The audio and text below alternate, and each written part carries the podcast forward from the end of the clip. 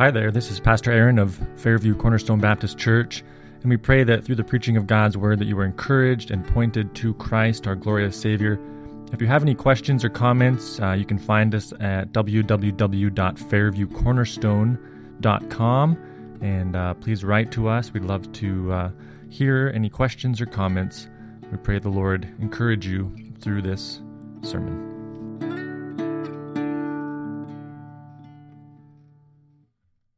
All right, thank you, children, for sharing that with us. Because Jesus said from the mouth of children, He's ordained praise, and uh, what a joy to have so many little ones here. Thank you. I'll invite you to turn with me in your Bible to uh, 1 Corinthians chapter 15. 1 Corinthians chapter 15 just want to welcome you if you're visiting this morning, and it's great to have all of you here together. This morning we um, we're going to be looking at a number of passages, but we will start here in Corinthians, where the Apostle Paul records for us the, the resurrection from even as he testifies to it years later after Christ has already ascended into heaven. Paul tells us uh, the account as well. So I'll invite you to stand with me and we will read from the Word of God together. 1 Corinthians 15, starting at verse 1. Now I would remind you, brothers, of the gospel I preached to you, which you received, in which you stand, and by which you are being saved, if you hold fast to the word I preached to you, unless you believed in vain. For I delivered to you as of first importance what I also received that Christ died for our sins in accordance with the Scriptures, that he was buried, that he was raised on the third day in accordance with the Scriptures, and that he appeared to Cephas, then to the twelve, then he appeared to more than five hundred brothers at one time, most of whom are still alive, although some have fallen asleep. Then he appeared to James and then to all the apostles. Last of all, as to one untimely born, he appeared also to me. For I am the least of the apostles, unworthy to be called an apostle, because I persecuted the church of God. But by the grace of God, I am what I am, and his grace towards me was not in vain. On the contrary, I worked harder than any of them, though it was not I, but the grace of God that is with me. Whether then it was I or they, so we preach, and so you believed. Let's just ask the Lord for his help as we look at his word together. Lord God in heaven, we, we know, Father, that from the beginning it was your spoken word that brought light into the darkness. It was your spoken word that brought into existence the planets and the sea and the sky and the birds and the animals, Lord. Father, and then with tender care you formed man from the dust of the earth and breathed into him the breath of life, Lord. And even though we quickly rebelled against you, we quickly turned our back on you as our Creator, as our King, that you did not forsake us, but rather you set into motion a plan of redemption, a plan of reconciliation through your Son, where you would take our shame, our guilt upon yourself, Lord, and you would bear it on the cross. But Lord, we rejoice this morning that we do not serve merely a historical Jesus who once lived and died, but we serve a Lord who has risen again and reigns forevermore. And I pray that you would help our hearts to rejoice at that news. Give us understanding as we look at your word. Give us attentive hearts, Lord, that we would be changed by your spoken word this morning. We pray this in Jesus' name. Amen. You may be seated.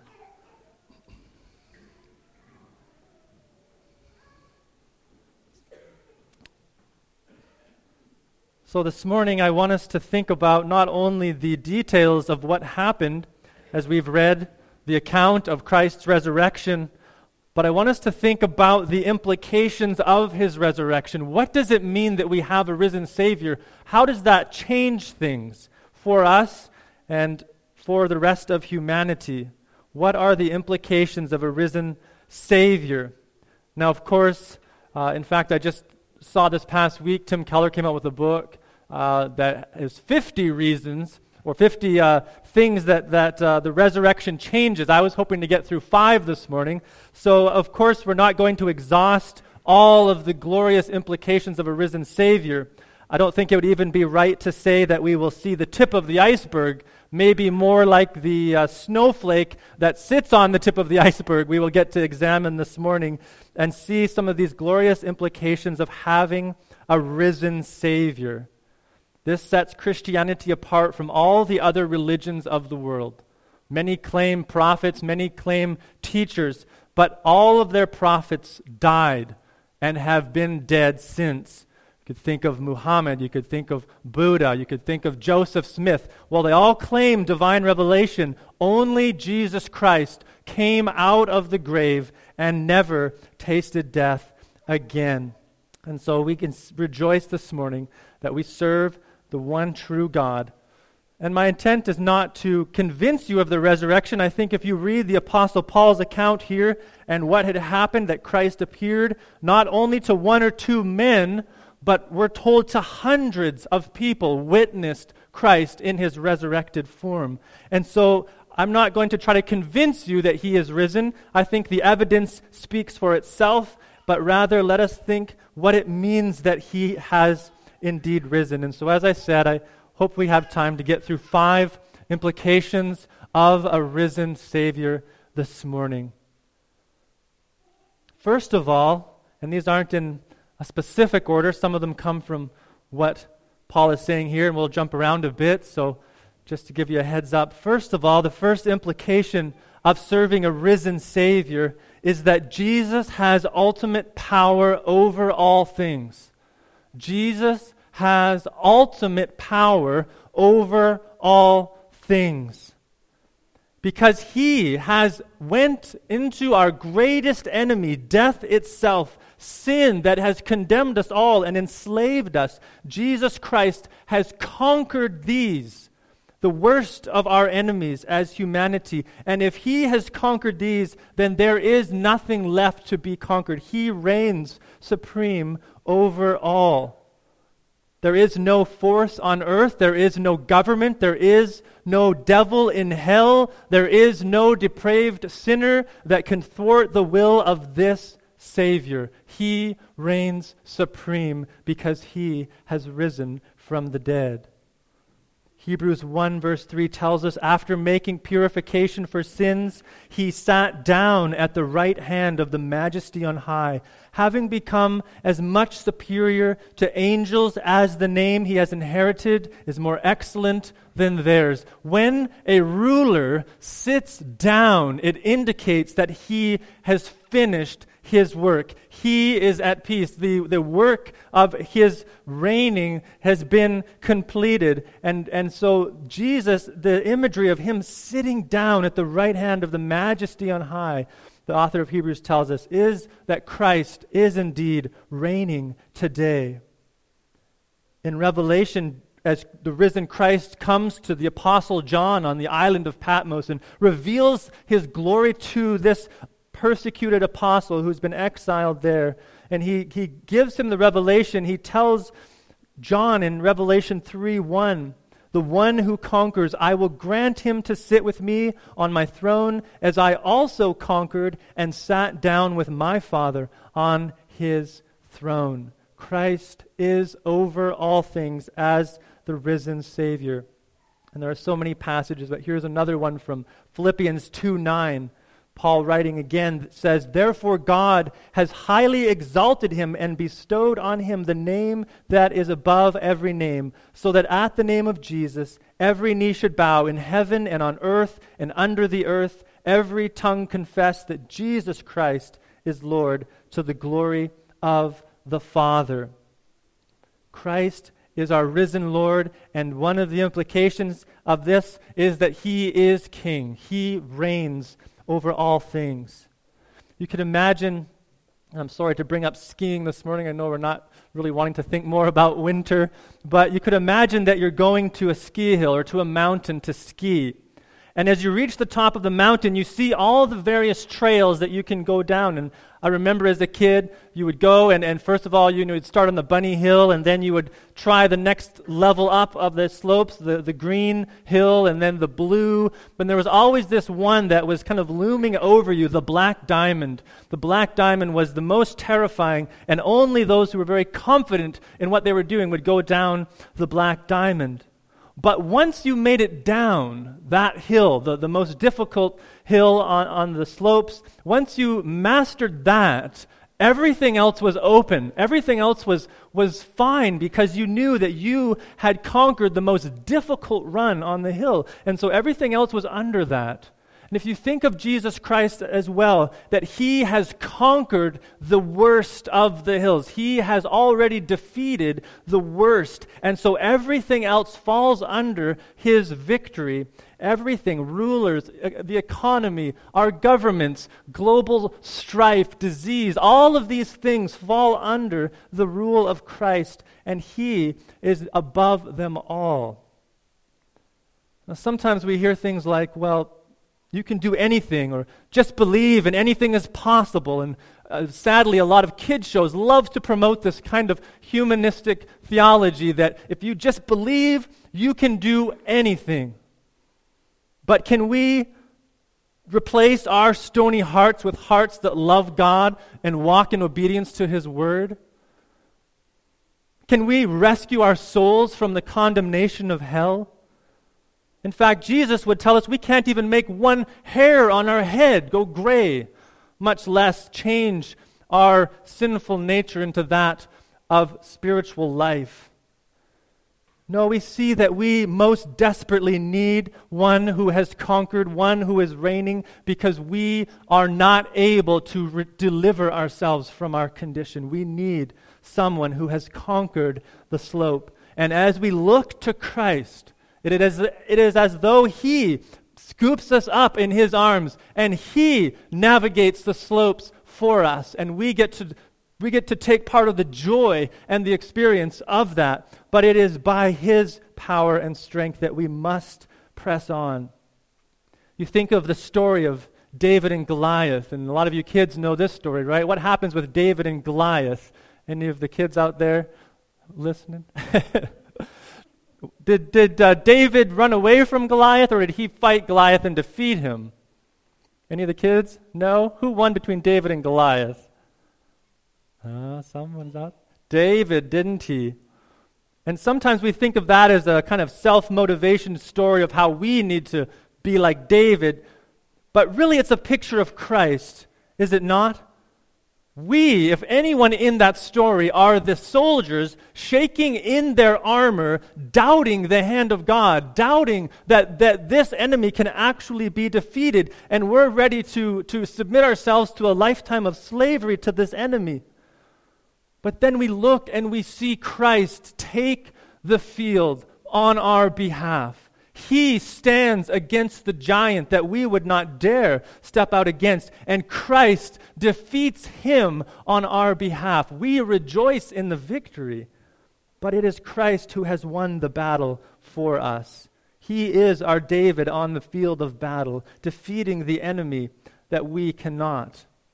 And so that is the first implication. The second implication of a risen Savior is that we are now justified before God forever. We are now justified before God forever. The glorious news of our deliverance, of our forgiveness, that is finished once for all. Paul says in Romans 4:22, he says that is why faith was counted. He's speaking of Abraham's faith. That was why faith was counted to him as righteousness but the words it was counted to him were not written for his sake alone, but for ours also. It will be counted to us who believe in him who raised who was raised from the dead, Jesus our Lord, who was delivered up for our trespasses and raised for our justification. Do you see what Paul is doing? He's saying, as we believe upon Christ, that he was delivered for what? For our trespasses, to pay for our sin, to make atonement for our guilt before God. But he was raised for our justification. Our, our justification was finished at the resurrection, and the payment that Christ offered to the Father was accepted and was pleasing to the Father. The justification, as you probably know, as a legal term. It is to be declared innocent, to be declared not guilty, without sin. An amazing realization for those who believe upon Christ that we are counted righteous in Him as though we had lived his sinless life, as though we had perfectly walked in obedience to the Father. His perfection is imputed to us by faith alone. It is not something that we work to, to receive, and it is not something that we work to maintain. Justification through the resurrection of Christ.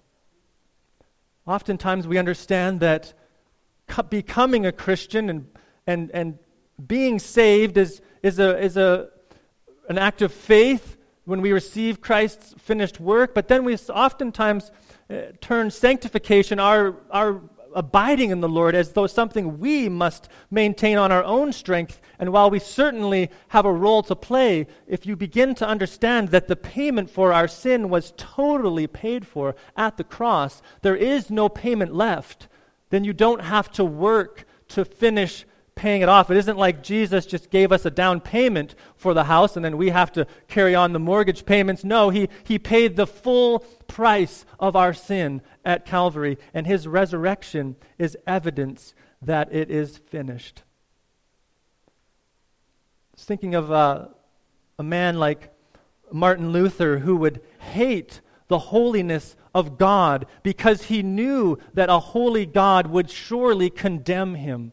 And he tried everything to earn his righteousness. He became a monk. He, he deprived himself of all kinds of pleasures in this life. But then one day, when he was reading the book of Romans and comes across Paul's writing that the righteous shall live by faith, the world opened up and he began to realize that we are not able to earn our righteousness, our justification. It is a gift through Christ that he has achieved for us in his dying and rising. You think of men like Paul who labored to to please God, to obey the law, Pharisee of Pharisees. But then when Christ encounters him and knocks him off of his horse and reveals himself to him, Paul begins to understand that Christ is the fulfillment of all of God's law and righteousness, and we receive it by faith alone. I wonder this morning do you live your life as a condemned criminal or as a loved child? Do you see yourself as someone who God is generally upset with, generally displeased with, generally angry towards?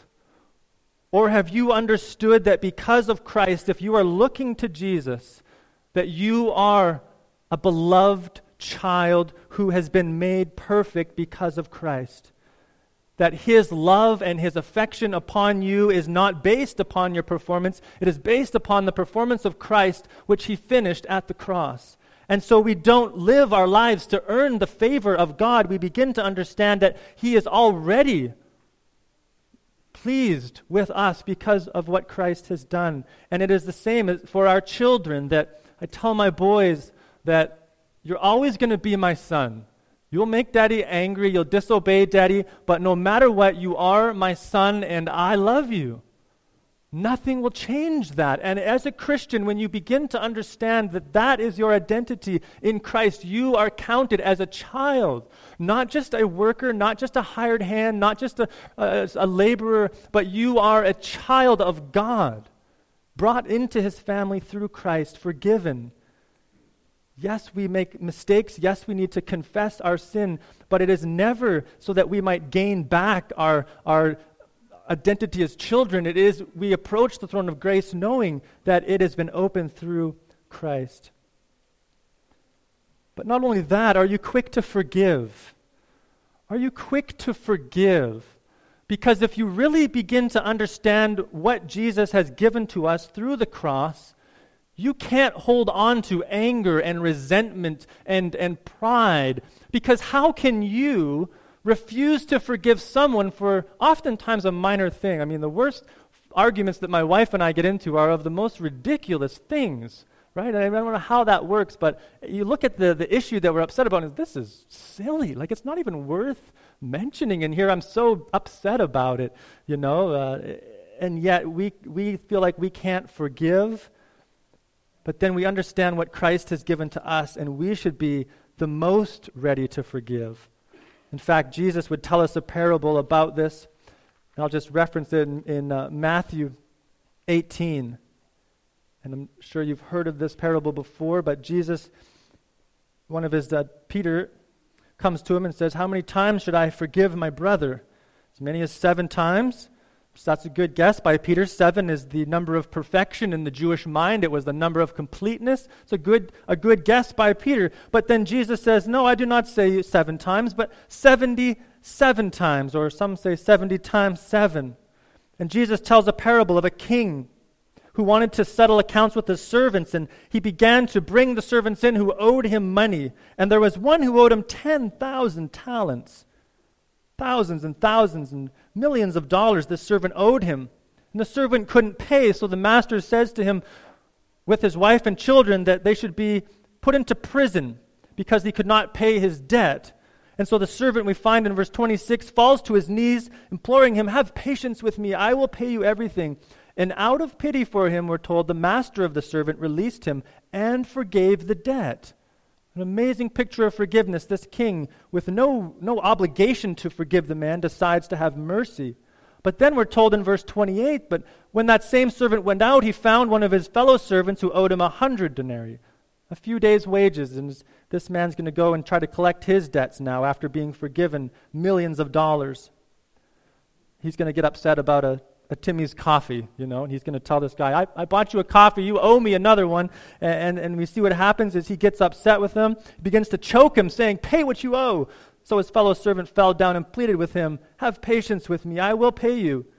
He refused and went and put him in prison until he should pay the debt. When his fellow servants saw what had taken place, they were greatly distressed, and they went and reported to their master all that had taken place. Then his master summoned him and said, You wicked servant, I forgave you all that debt because you pleaded with me. And should you not have had mercy on your fellow servant as I had mercy on you? In, his ang- in anger, his master delivered him to the jailers until he should pay his debt. So also, Jesus says, My heavenly Father will do to every one of you if you do not forgive your brother from your heart. And so, in the forgiveness of Christ, we see also an example of how we should relate to one another. So, we see that the resurrection of Christ is.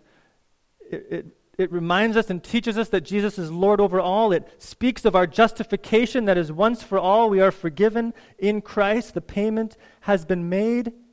Thirdly, then, is that we will also be sanctified.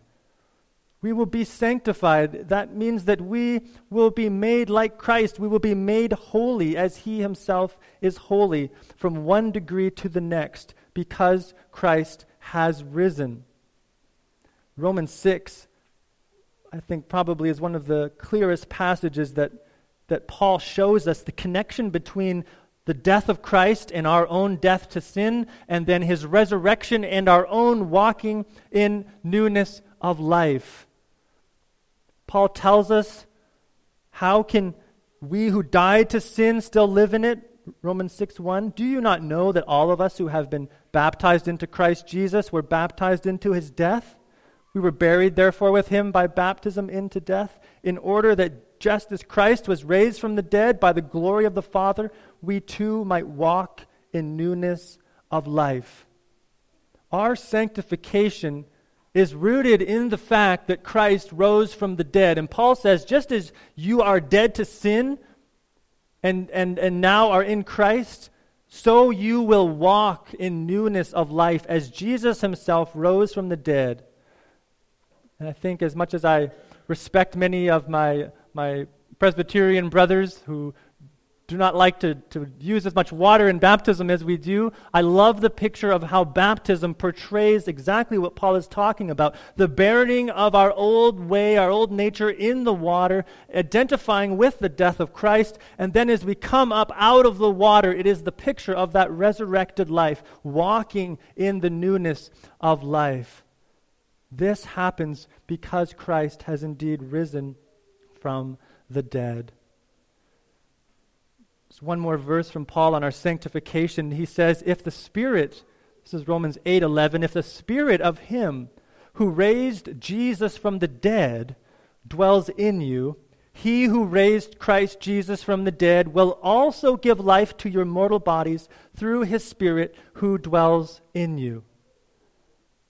And so we see there that the, it is the Spirit of God and we see the, the triune God at work in the resurrection of Christ. You have God the Father planning the resurrection of Christ, commi- commissioning the Spirit of God to go forth and to bring Christ back to life. And it is the Spirit of God who we're told raises Jesus from the dead.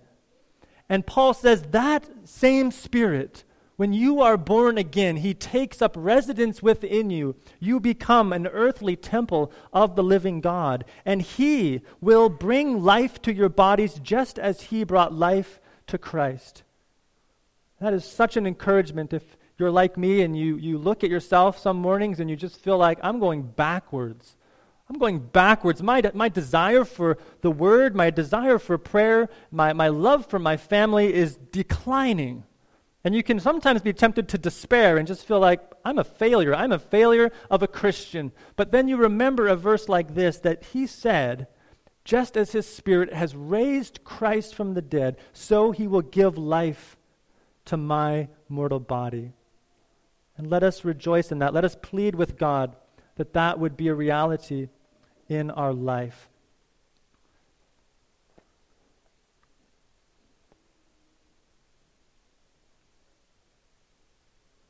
We read the 1 Corinthians 15 there, and thinking about, and I know these are massive subjects that we can't possibly hope to exhaust this morning, but you think about our sanctification and, and you think, well, sanctification is, is, is one of these areas that we too are called to work and to be disciplined and to, to put off sin and to, to set aside the, the weight that entangles us of sin. And yet at the same time, we, we know that it is the power of God that has promised to do this work in us and that to, to bring it to completion. So there's this tension.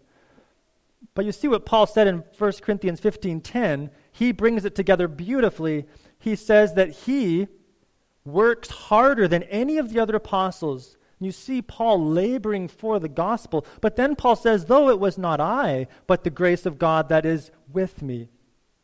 And Paul understood that, yes, he is working.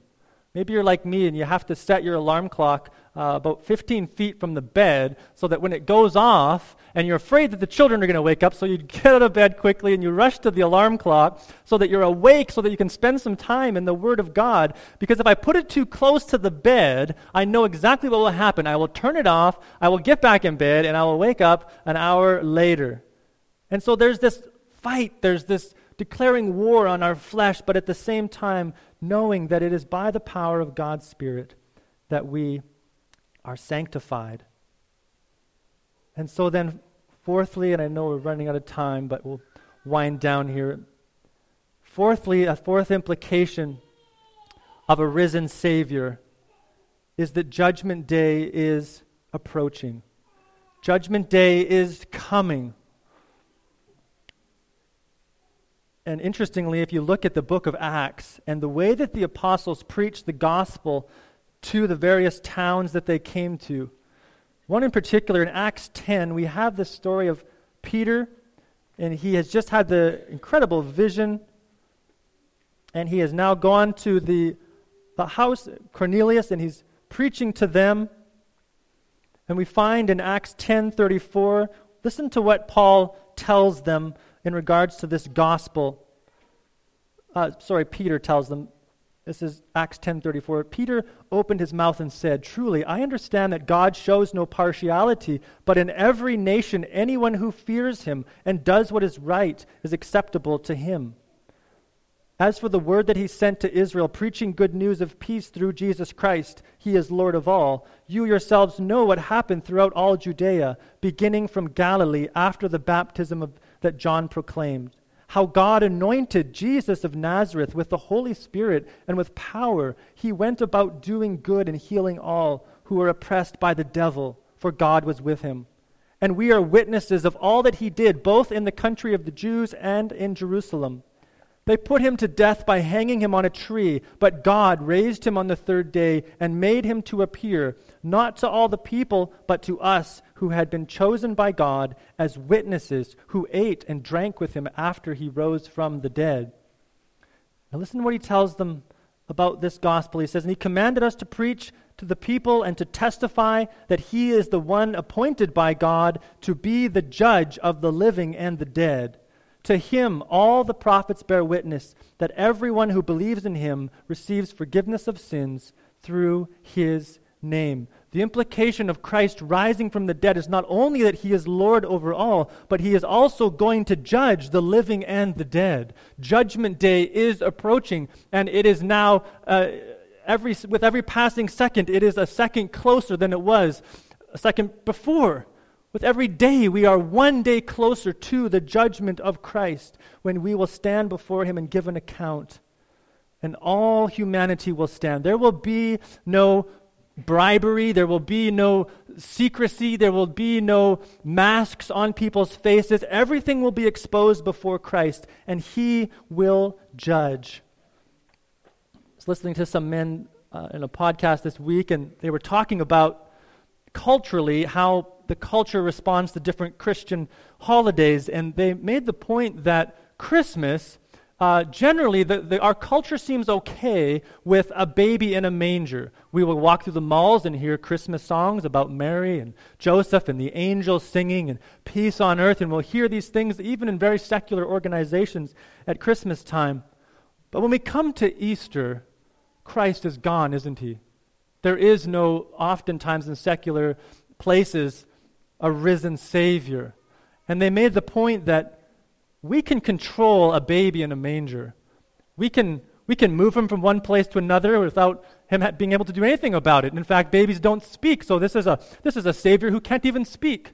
We're okay with that kind of king. But even the culture understands what it means if Jesus rose from the dead. They understand the implications of a risen Savior. If he has indeed risen from the dead, we are going to answer to him.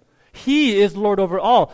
I have to be I have to be prepared to encounter this king if he has risen from the dead. And so we don't hear a lot about the resurrection of Christ. We would rather entertain ourselves with fuzzy bunnies and chocolate and, and all kinds of silliness so that we can avoid the reality that is coming with every passing day. We will stand before this king and we will give an account before him. And oh, that we would be ready. Oh, that we would be found in Christ because only in him will we be able to stand and not consumed by the glory of God. And fifthly, we'll close with this fifth implication of the risen Savior. And oh, it is glorious for us. And it is the assurance of a new heavens and a new earth and the glorification of our bodies. This is an implication of Christ rising from the dead, that he stands as the first of a great harvest to come. He stands as the unique one now in heaven with a glorified body. Christ rose from the dead, not just spiritually, but physically with a glorified body. And he is still in that glorified body in heaven. He has been in heaven in his physical form, glorified for over 2,000 years now and he will remain so forevermore. And he is a declaration to all the angels, to all the saints that are gathering there before the throne, that one day we will be like him. We will be changed, and all of creation with him. He is the first fruit of a great harvest to come. Now, my mom uh, would always try to grow a new tree in our yard, and Poor mom, you know, if it wasn't the frost or us kids wrecking it, the cows would get out and eat it. And, you know, it'd be like, oh, some, some mountain ash. This is delicious. Let's see what else we can find around here. And they would go and, and find the little maple tree that mom had planted. And the cows would eat that one off. And, and I remember one tree specifically, it was a little crabapple tree. She always wanted a crabapple tree. And I think it was me, I could blame my brother, but I think it was me. I was mowing the grass and accidentally ran over the crabapple tree and actually uprooted it completely. And we felt really bad. My brother and I were trying to get into gardening at the time. Mom had given us a corner of the garden. And so I thought, well, why not? We could, we could plant it in our garden and we'll water it, we'll take care of it, and who knows, maybe, maybe there's still hope for this tree.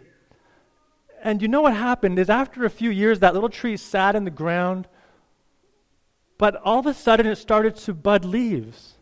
And we thought that was exciting. Leaves, I mean, that was kind of the most we were hoping for, was at least some leaves to grow on the tree. But then after a few more years, some flowers started to grow. And this was really exciting that now we have flowers on this little crabapple tree that was once, it would seem so dead. And then a, a few summers ago, I was back and I walked over where this tree is sitting there. It's quite large now, a lot taller than me. And there's little apples on it. And I just, I look at that little tree and I think that is a picture of the work of Christ. Is it not? Are we not like that little tree laying out in the desert, the beating sun coming down upon us with no hope of bearing fruit? But Jesus, in his mercy and grace, picks us up as a wild olive branch, Paul would say. And he grafts us into the trunk, the life that God has poured out through Abraham. We are grafted into the tree that we would bear fruit for the kingdom. And we who look to be most fruitless in the world, we are given fruit. But not only that, we think of Christ as the first fruit, that spiritually we are reborn, but we are still waiting for the final stage, the glorification of all things. And in that way, it is as though Jesus is that first apple on the tree. And when you see one, you think, okay, if there's one, there's a good chance there's a lot more to follow. And that is the picture of Christ, that he has been glorified, and he is our hope of a new heavens and a new earth that is coming A few quick passages 1 Corinthians 15 20, later on in, in 1 Corinthians 15. I, I love the, uh, the chapter of 1 Corinthians. Paul goes right from Genesis to glorification. But in verse 20, he writes this But in fact, Christ has been raised from the dead, the first fruits of those who have fallen asleep. For as by one man came death, by a man has also come the resurrection of the dead. For as in Adam all die, so also in Christ shall all be made alive. But each in his own order Christ the first fruits, then at his coming, those who belong to Christ. Then comes the end when he delivers the kingdom to God the Father after destroying every rule and every authority and power. For he must reign until he's put all of his enemies under his feet. And the last enemy to be destroyed is death. For God has put all things in subject under his feet. When it says all things are put in subjection, it is plain that he is accepted who put all things in subjection under him. And when all things are subjected to him, when the Son himself will also be subjected to him who put all things in subjection under him, that God may be all in all. And oh, we think of Christ and we feel the sting of our sin. We feel the hopelessness of economies and governments that are filled with deceit and wickedness. We taste death to varying degrees and the horror of this unnatural enemy that came upon humanity because of our fall. But we see in Christ a day coming when this will all be wiped away. We will be changed to be like him. The heavens and the earth, we're told, will be caught up in the new creation. And so you could think of it in many ways as, you know, the first few weeks of April, had a long winter. You start to wonder if we're ever going to see a blade of green grass again. And then you get this little window of beautiful weather, and the walking trail is dry, and you can ride your bikes, and you're putting snow gear away, And then you get this dump of snow, and it's like, what is going on? And you could imagine the apostles having experienced the light of God for those years while Christ walked with them and seeing the miracles and the power that Jesus walked with, and then him being crucified and then ascending to the Father and telling them, I will come back and I will finish what I've started. And so we're kind of, as Christians, in this season of what feels like winter, but we know the time is right. Summer is coming and it will not leave when it comes again. And so Christ is coming, and he will finish what he began. So let us pray, and I'll invite you to stand as we close. Uh,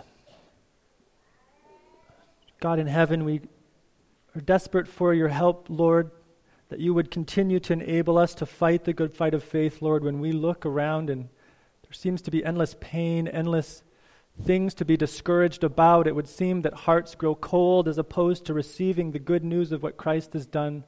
But Lord, we know that you are not finished and that you will surely bring about all that you have said because you've already done the great work of dying, of taking our shame and rising again.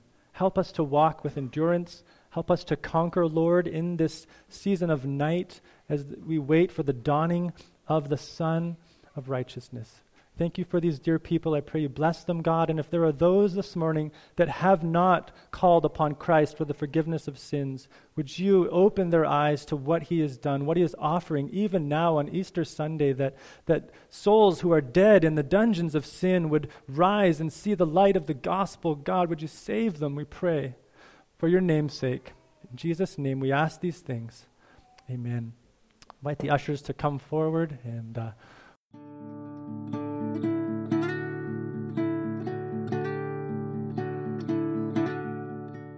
thank you for tuning in today to this sermon uh, preached at Fairview Cornerstone Baptist Church. And again, if you have any questions or comments, we'd love to hear from you. You can write to us at church at fairviewcornerstone.com. God bless.